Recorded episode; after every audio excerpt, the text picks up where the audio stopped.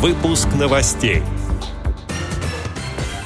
Специалисты Курской региональной организации ВОЗ представили экспозицию технических средств реабилитации в рамках реализации социального проекта «Школа ТСР. Путь к независимости». В Национальной библиотеке Ингушетии состоится презентация проекта Ингушской региональной организации ВОЗ «Культура Ингушетии в 3D-миниатюре».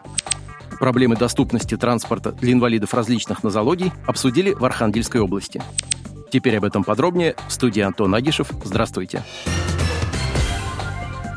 Недавно в Архангельске состоялась встреча общественных организаций инвалидов с участием представителей Министерства Архангельской области по труду и социальной защиты населения и Ространснадзора по Архангельской области. Ведущая встречи председатель Союза общественных объединений инвалидов Архангельской области Елена Шинкарева предварительно собрала жалобы и предложения по вопросам приспособленности всех видов транспорта потребностям инвалидов и направила их руководителям Ространснадзора. Сотрудники ведомства рассказали о проведенных проверках и принятых по их результатам мерам, которые улучшили обслуживание инвалидов различных нозологий на транспорте.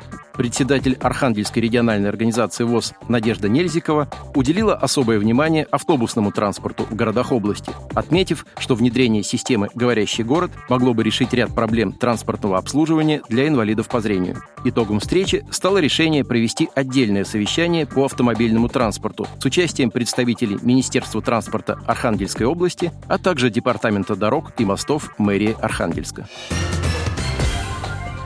31 июля в Национальной библиотеке Ингушетии имени Джамалдина Яндиева состоится презентация проекта «Культура Ингушетии в 3D-миниатюре», поддержанного Президентским фондом культурных инициатив – в рамках мероприятия пройдет открытие первой в Ингушетии тактильной галереи 3D-моделей для незрячих и слабовидящих.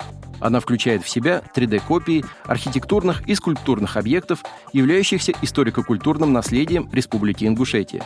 Это башня Согласия, башенный комплекс Вовнушки, древний христианский храм Тхаба-Ярды, мечеть башенного комплекса Игикал и другие достопримечательности.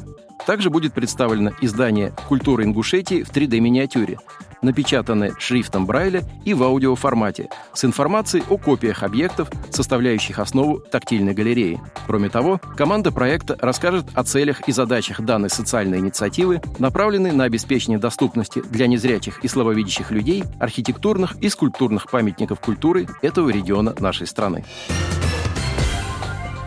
Команда социального проекта Курской региональной организации ВОЗ «Школа технических средств реабилитации. Путь к независимости» представила очередную экспозицию современных тифлотехнических средств реабилитации в поселке Горшечное.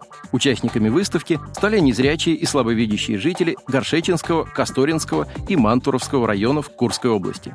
Также с современными тифлотехническими средствами реабилитации смогли ознакомиться представители комплексного центра социального обслуживания населения Горшеченского района и районного совета Совета ветеранов. В ходе работы экспозиции представители целевой группы проекта смогли освоить навыки корректной эксплуатации тифлосредств, что способствует не только максимально эффективному, но и безопасному их применению в процессе решения бытовых, учебных и трудовых задач. Отдел новостей «Радиовоз» приглашает к сотрудничеству региональной организации. Наш адрес новости – собака ру. О новостях вам рассказал Антон Агишев. До встречи на «Радиовоз».